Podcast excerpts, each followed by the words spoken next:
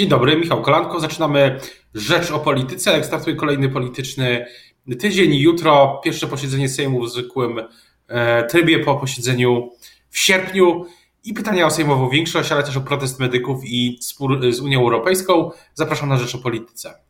A Państwa i moim gościem dzisiaj jest lider porozumienia Jarosław Gowin. Dzień dobry. Witam serdecznie Panie Dyrektorze. Dzień dobry Państwu. Czy widzi Pan jakiś, e, widzi pan jakiś, jakieś wyjście z protestu medyków, który Białe Miasteczko jest przed, przed w Warszawie i pytanie, czy, czy uważa Pan też, że to jest taka powtórka z 2007 roku? To zależy, jakie motywy przypisywać strajkującym wtedy i protestującym dzisiaj. Niewątpliwie nakłady na służbę zdrowia muszą rosnąć, tego nikt nie kwestionuje. Natomiast równolegle powinna być przeprowadzona głęboka reforma e, służby zdrowia, tak żeby te dodatkowe środki nie wpadały w studnie e, bez dna. I pierwszy podstawowy problem, który widzę, na który wskazywałem jeszcze będąc w rządzie, polega na e, braku odpowiednio śmiałych reform. Przypomnę, że porozumienie bardzo sceptycznie podchodziło do koncepcji sieci szpitali wprowadzonej jeszcze przez pana ministra Konstantego Radziwiła. No, z dzisiejszej perspektywy widać, że mieliśmy rację, bo tamte rozwiązanie nic nie pomogło. No ale też pytanie, co z tymi, pod, co z tymi pod, pod, pod postulatami płacowymi yy, medyków? Czy, czy można wyjść im naprzeciw?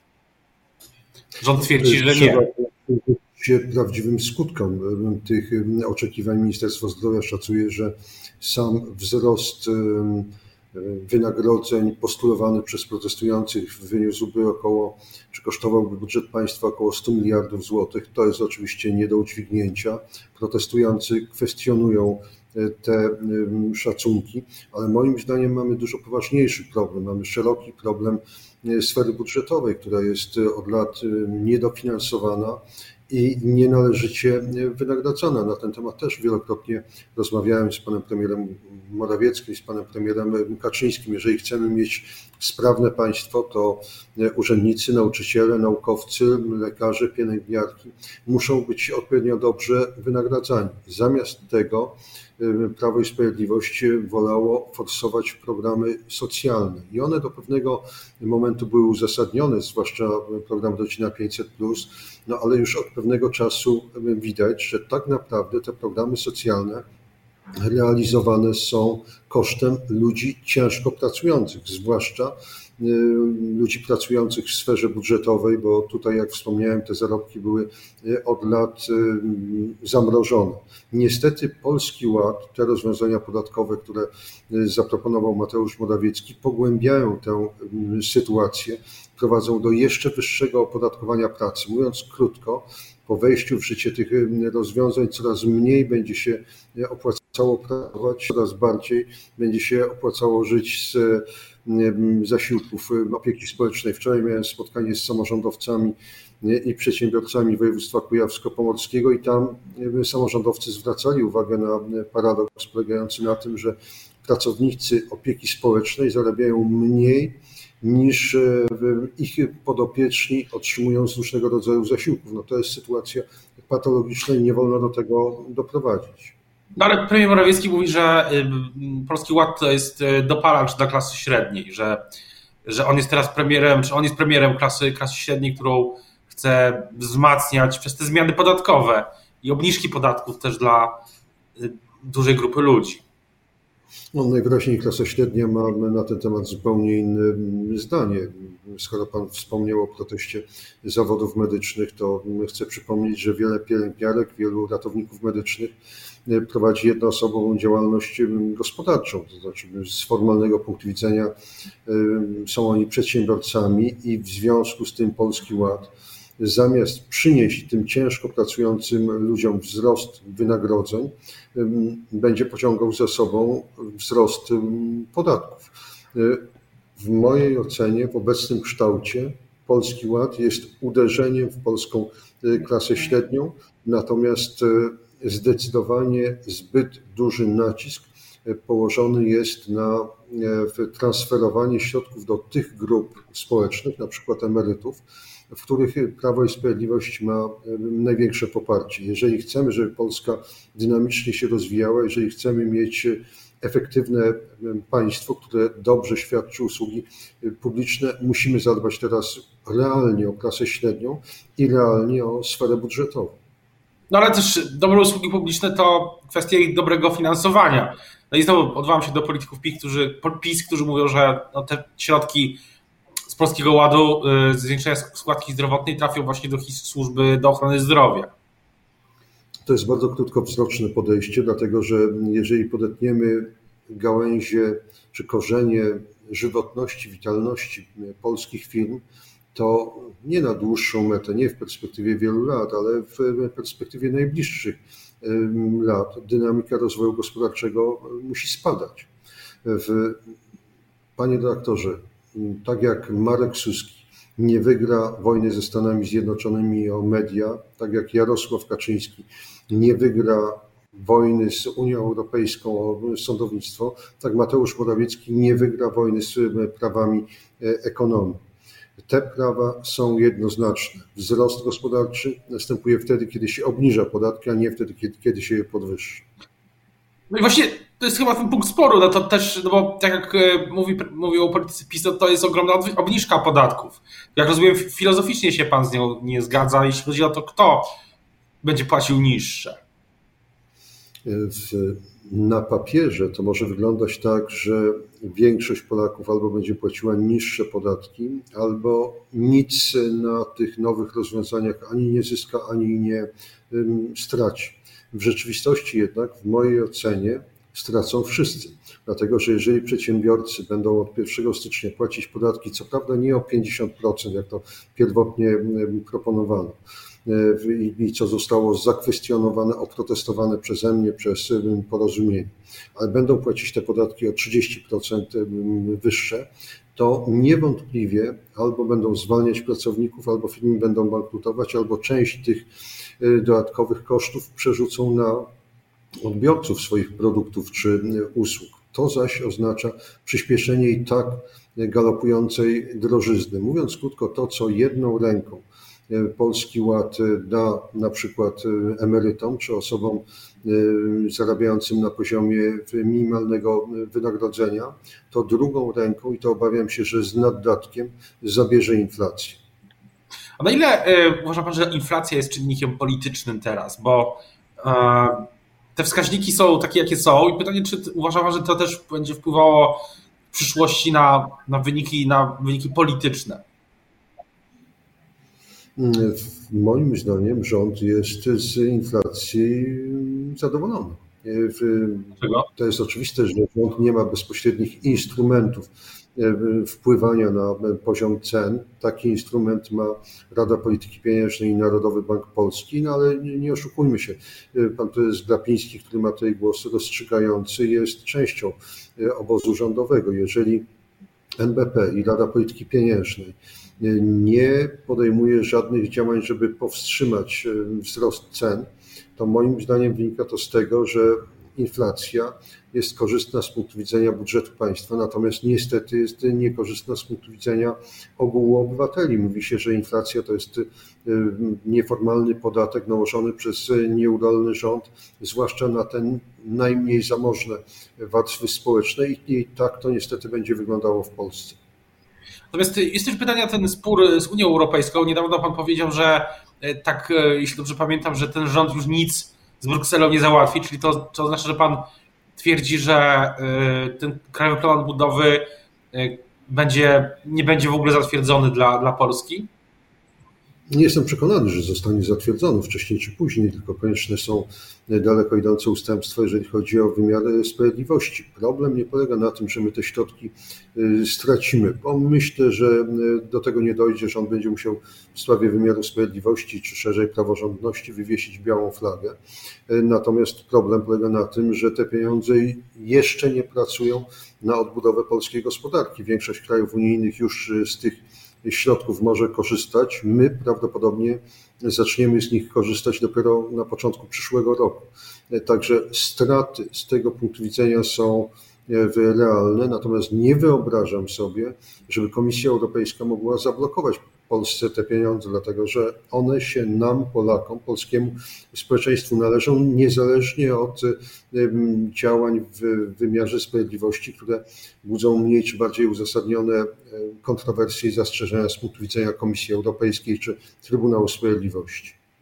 Dzisiaj w Rzeczpospolitej mamy sondaż, z którego wynika, że lęk przed polexitem wzrasta w ujęciu tego samego badania przeprowadzonego teraz i w listopadzie ubiegłego roku te wyniki są e, kilka punktów większe. Więcej osób deklaruje, że boi się, że Polska Unię Europejską opuści. Z drugiej strony mamy sondaż e, Kantar dla TVN, który pokazuje, że 80% Polaków e, chce być w Unii, a tylko 7% nie chce być. To jest zapewne elektorat, część elektoratu ta, no pewnie to jest elektorat Konfederacji plus jakaś tam jakieś grupki z elektoratu PiS i być może innych partii też. No ale z drugiej, a z trzeciej strony mamy bardzo wysokie notowania PiS, które sięgają 36, e, a bez niezdecydowanych 40%. I mimo tych wszystkich e, słów, które padły przez ostatnie miesiące też wobec Unii. Więc jak to pan tłumaczy? Te wysokie notowania PiS są niewątpliwie efektem e, tego, co dzieje się na polsko-białoruskiej granicy i powrotu problemu imigrantów. Tutaj w tej sprawie akurat e, PiS jest tym wiarygodny, a działania podjęte przez rząd w mojej ocenie zasługują na akceptację. Zresztą porozumienie zagłosowało w, za wprowadzeniem, nie tyle za, co przeciwko wnioskowi o uchylenie stanu wyjątkowego. Natomiast lęki przed polexitem wzrosły ze względu na no, niedojrzałe żeby powiedzieć e, najdelikatniej, wypowiedzi Ryszarda Terleckiego czy Marka e, Suskiego, który zresztą, e, jak przeglądałem dzisiejszy internet, dalej brnie w to porównywanie w obecnej sytuacji do czasów II wojny światowej, co naprawdę urąga nie tylko elementarnej inteligencji, ale urąga pamięci ofiar zbrodni i niemieckich, i rosyjskich. Natomiast w mojej ocenie nie ma takiego ryzyka, że Polska Unię Europejską opuściła jest inne, już nie ryzyko, a konkretne fakty. Osłabienie pozycji Polski w ramach Unii Europejskiej, osłabienie pozycji Polski na y, arenie międzynarodowej. No, na to nakłada się przecież ten fatalny y, pomysł z Lex TVN, który musiał skonfliktować nas y, ze Stanami Zjednoczonymi. Niepotrzebne afronty wobec najbardziej w stosunku do naszego kraju przyjaznej kanclerz Niemiec, czyli Angeli Merkel. No i mówiąc y, krótko, dzisiaj y, pozycja Polski w Unii Europejskiej, w Brukseli, w Berlinie, w Waszyngtonie wygląda, wygląda opłakanie.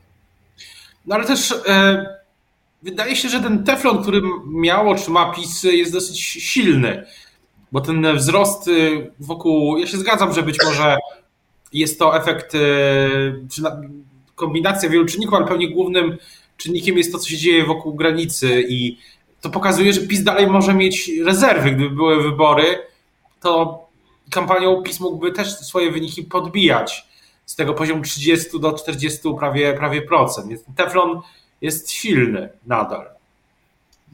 Ja tego nie, kwestionuję. Myślę zresztą, że Prawo i Sprawiedliwość ma taki twardy elektorat e, sięgający około 30% i ma zdolność e, dodawania do tego elektoratu mniej zdecydowanego, ale takiego elektoratu, dla którego albo polityka socjalna PiSu, albo stanowisko w sprawie imigrantów jest wiarygodne. W tym sensie opozycja, a Donald Tusk przekonał się, że ma szklany sufit na pewnie zaskakującym dla niego poziomie dwudziestu kilku procent. Opozycja dzisiaj, zwłaszcza wobec mało, delikatnie mówiąc, wyważonych zachowań niektórych posłów opozycji na polsko-białoruskiej granicy, jest w defensywie. Walka o to, kto będzie sprawował władzę po następnych wyborach, będzie do końca otwarta i dzisiaj niczego nie można przesądzać. A jaki jest plan polityczny porozumienia na najbliższe miesiące? Bo jedno wiemy, że w wyniku wprowadzenia tego stanu nadzwyczajnego no, jakikolwiek, e, jakakolwiek rozmowa o wyborach wcześniejszych, e, która i tak była no, w raczej sferze spekulacji, jest przesunięta na w ogóle i może się wybory mogą się odbyć wiosną. Tak e, wynika też z prawa już po prostu. czy najwcześniej... Ja nigdy po, po... nie, nie przewidywałem. Co? Hmm? Tylko pytanie, co, jaki jest plan porozumienia na najbliższe miesiące? Natomiast e, nie wykluczam możliwości e, wyborów wiosennych, zwłaszcza jeżeli notowania PiSu będą e, tak korzystne jak obecnie, ale to nie notowania przesądzą o ewentualnych przedterminowych wyborach, tylko rokowania dotyczące budżetu na rok 2023, dlatego że PiS bardzo zadłuża Polskę. Robi to korzystając z, ze zgody Komisji Europejskiej na rozluźnienie wydatkowe. Komisja Europejska ani innym krajom członkowskim nie przyzna tej zgody na rok 2023, co zaś będzie oznaczało konieczność no, dosyć bolesnych y, społecznie cięć. I być może Jarosław Kaczyński, wiedząc e, o tej perspektywie, zdecyduje się na ucieczkę do przodu i wystąpi z wnioskiem o samorozwiązanie Sejmu wiosną przyszłego roku. A jaki jest plan porozumienia mm, na te najbliższe miesiące? Jak e, mówił Pan kiedyś, mówi Pan, mówi Pan cały czas o nowoczesnej centroprawicy, czy, czy te pierwsze tygodnie bez, e, czy poza Zjednoczoną Prawicą pokazują, że miejsce dla tej nowoczesnej centroprawicy jest? W mojej ocenie zdecydowanie mm, tak.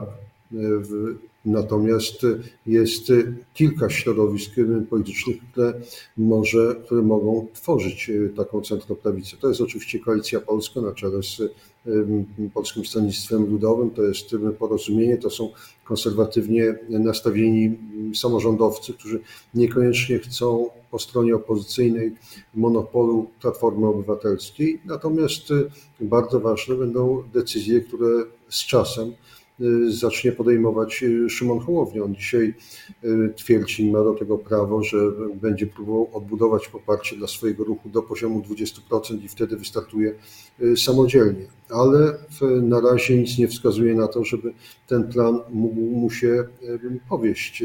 I wtedy, jak sądzę, Szymon Hołownia stanie przed decyzją, czy startować w jednym, na jednych listach z Platformą Obywatelską, czy właśnie dołączyć do tego takiego leciutko wychylonego w prawo centrum.